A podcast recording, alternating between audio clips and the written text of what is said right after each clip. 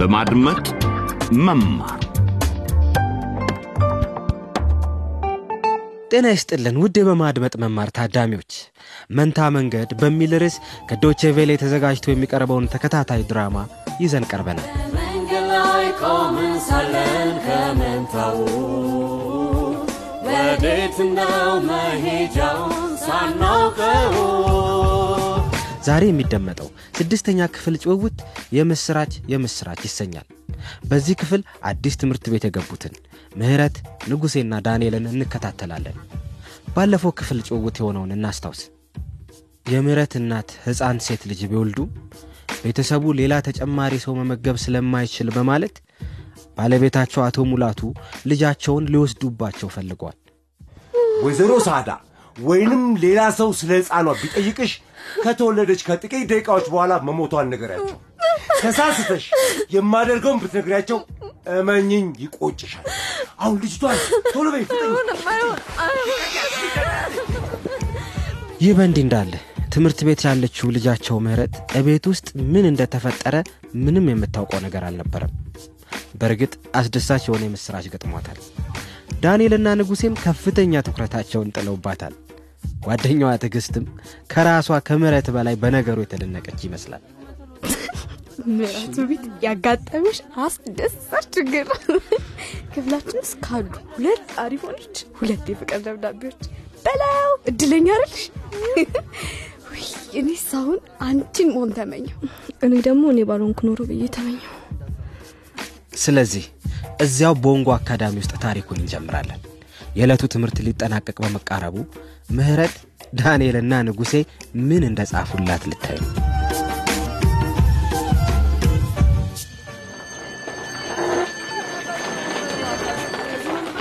እኔ አላቅም ትግስት ይሁልሽ ብትፈልጊ ደብዳቤዎቹን አንቺ ክፈቻቸው። እኔ እኔማ አልችልም።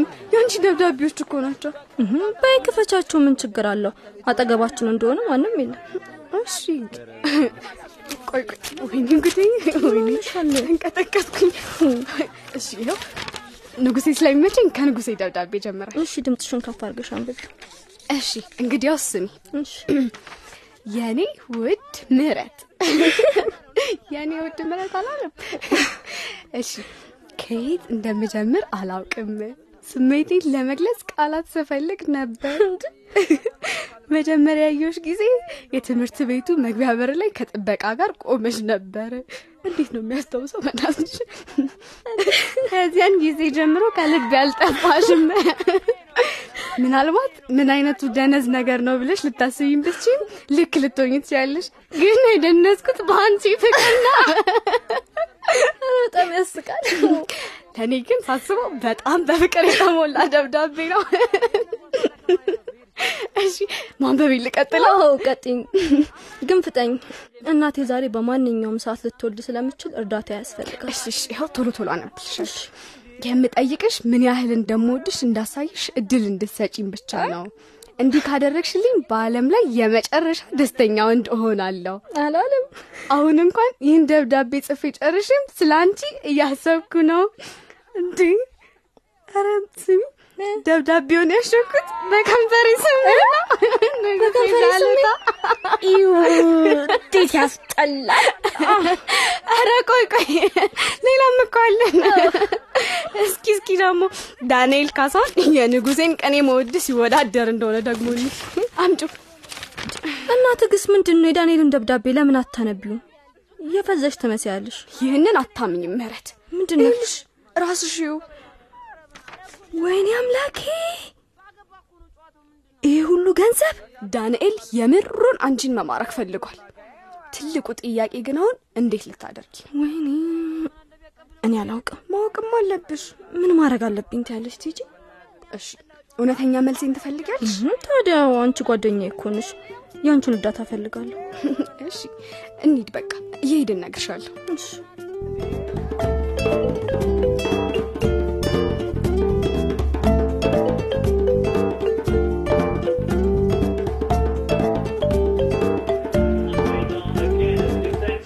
Off and Neymar so quick to spot the gaps and Neymar the left. ምን አይነት ተጫዋች ነው ይሄ? ጃለታ ጃለታ መነጋገር አለብን። በኋላ በኋላ እንነጋገራለን። አሁን ነው መነጋገር ያለብን። ምን ሆነሻል እንዴ? የምወደውን ቡድን እግር ኳስ ግጥሚያ ያየው እኮ ንጉሴ ከትምህርት ቤት ከመመለሱ በፊት እንድንወያይ ይፈልጋሉ። ያማል እንዴ? ምንድን ነው ነገሩ? በዚህ ጊዜ ውስጥ ንጉሴ ያላደረገው ነገር ምንድን ነው? ስላላደረገው ነገር ሳይሆን እያደረገ ስላለ ጉዳይ ነው የምልህ። እና ታዲያ ፈጠን በያ እንዴ። ጨዋታው እያመለጠኝ እኮ ነው የንጉሴ እናት። እንዴት እንደምነግርህ ግራ ገብቶኝ ነው። ንጉሴ ኢንተርኔት ላይ የሚመለከተው ምንድን ነው የሚመለከተው? እንዴት ብዬ እባክሽ ጨዋታዋ እንደሚመስለኝ ኢንተርኔት ውስጥ እርቃናቸውን የሆኑ ሴቶች ይመለከታል። ምን ፖርኖግራፊ ማለትሽ ነው? ንጉሴ ፖርኖ እያየ ነው? አዎ ቆይ አንቺ ይህን እንዴት አወቅሽ? ዛሬ ጠዋት ኮምፒውተሩ ላይ አፍጦ ይዤዋለሁ። ከዚያም ምን እያደረገ እንደሆነ እንዳለበት ከልሎብኝ ነበር። እንደውም ከማየቴ በፊት ነው የዘጋው። ይሄማ ጥሩ አይደለም። ምን ማድረግ ያለብን ይመስልሻል ታዲያ? ምን ማድረግ እንዳለብን ትጠይቀኛለህ እንዴ? እኔን አባቱ ነህ አይደለም? እንደ ወንድ በግል ከተነጋገራችሁ ደግሞ በጣም ረጅም ጊዜ ሆናችኋል። አትጨነቅ የንጉሴ እናት፣ እኔ ያናግረዋለሁ። ካስፈለገም ኮምፒውተሩን ነጥቀዋለሁ። በተረፈ ጨርሰናል። ጨዋታ ልመልከትበት። ውይ ውይ ውይ፣ አንተና እግር ኳስ ያም ቢሆን የአባቱ ልጅ ሁለታችሁም የቴሌቪዥንና የኮምፒውተር ሱሰኞች። ኧረ በእናትህ አቀብለው። ውይ ይሄን ተራ ጨዋታ የፈጠረው እንዴት ጠላሁት መሰለ።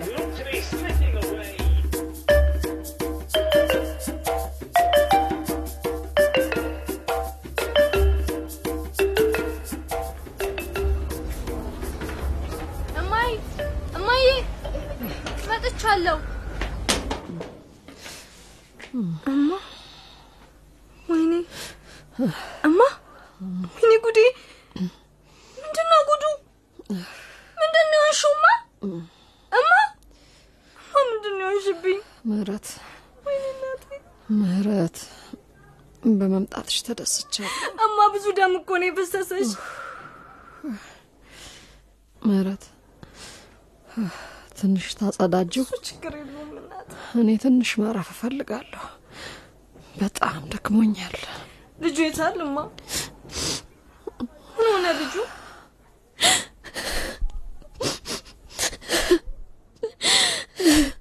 እማ እንጂ ልጁ የታል ሞታለች ሞታለች።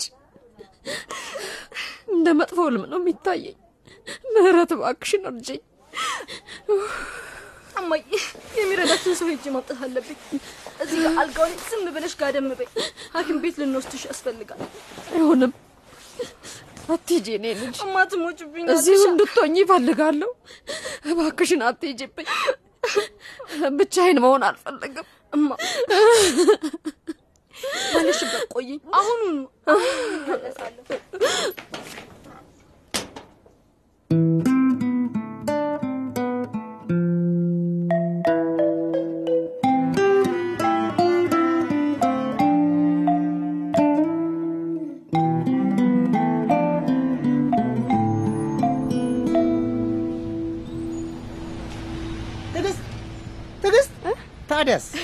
ዳንኤል ሰላም ነው ሰላም ነው? ምን እያደረክ ነው እዚህ እየተከታተልከኝ ነበር እንዴ ኧረ አይደለም እንዴ፣ ከተማ ውስጥ ዝም ብዬ የተሸራሸርኩ ነበር።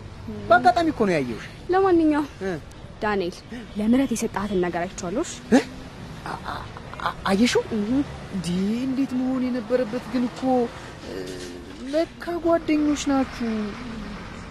በነገራችን ላይ አሳይታሽ መሆን አለበት። ዳንኤል ታውቃለህ ምህረት አትፈልግህም ከአንተ ደግሞ ንጉሴ ይሻላል በነገራችን ላይ ንጉሴ እንደምትመርጥ በጣም እርግጠኛ ነኝ። እንዴ? እንዴት አወቅሽ? ራሷ ነገረችሽ? የልብ ጓደኛዋ እኮ ነኝ። ስለ ሁሉም ነገር ትነግረኛለች። ውሸት ነው። ውሸት ነው። አዎ አላምንሽ። ቆይ ታየዋለህ ስለዚህ ጉዳይ ራሷ ነግራሻለች? እንዴ ለእኔ ያላትን አስተያየት አይቻለሁ ስለ እኔ የሆነ ስሜት እንዳላትም አውቄያለሁ። እና ለእሷ ገንዘብ በመስጠት የምትገዛት ይመስላል? በፍጹም። እንዴ በፍጹም። ያው ቤተሰቦቿ ድሆች እንደሆነ አውቃለሁ። እና ቢሆንስ? እንዲህ በትንሹ ልረዳት ፈልጌ ነው እንጂ በፍጹም በገንዘብ ልገዛት አይደለም መልካም። እንዴት አይነት ቅን ነው? እባክህ አቶ ለጋስ። ቀንተሽ መሆን አለበት። አሁን አይደል እንዴ የገባኝ? ትዕግስት ምረት ላይ ቀንተሽባታል? ቅናት? አዎ። ማን ባክህ እኔ? አዎ አንቺ። አይነካካኝም። እሺ ጫፌ ጋር የማይደርስ እንዴት እንዲህ ልትል ቻልክ? እኔ በህይወቴ ብዙ ወንዶች ነበሩ። አሁን ደግሞ ፈጽሞ ማንንም አልፈልግም። ምን አልሽ? ምን አልሽ ብዙ ወንዶች ነበሩኝ ነው ወይንስ በቂ ወንዶች አሉኝ ነው ያልሽው? አልገባኝም አልገባኝም። አንዴ ድገሚልኝ፣ አልገባኝም። ይኸውልህ ዳንኤል ሁለታችን አንድ ላይ የመጨረሻ ልንጫጫስና ልንግባባ እንደምንችል ይሰማኝ። ኧረ እኔ እናንተን እኮ የሚያመሳስሉን ብዙ ነገሮች አሉ አይመስልህም?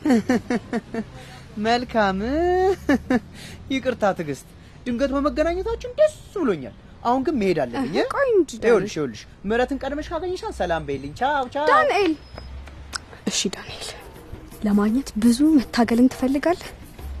ትዕግስት ማን እንደሆነች አሳያለሁ። ይህ ገና ጅማሬ ነው። በመንገድ ላይ ቆመን ሳለን ከመንታው ወዴት ነው መሄጃውን ሳናውቀው በዚሁ መንታ መንገድ በሚል የጀመርነውን ተከታታይ ድራማ ክፍል ስድስት እናጠናቅቃለን። ትዕግስት የምትጫወተው ምን አይነት ጨዋታ ይሆን? ይህስ በትዕግስትና ምረት ጓደኝነት ላይ ምን አይነት ተጽዕኖ ይኖረዋል? የእነዚህንና ሌሎች ታሪኮችን በቀጣዩ ክፍል ጭውውት ይከታተሉ። የዛሬውን ድራማ በድጋሚ ማድመጥ ከፈለጉ በድረገጽ አድራሻችን ዲ W dot DE slash LBE ላይ ያገኙታል። ድራማውን በግል ማህደርዎ ማስቀመጥ ከፈለጉ ከድረ ገጹ ላይ መገልበጥ ይችላሉ። በፌስቡክ ገጻችን ላይም ሊከታተሉን እንደሚችሉ አይዘንጉ። በቀጣዩ ክፍል እስክንገናኝ ድረስ ጤና ይስጥልን።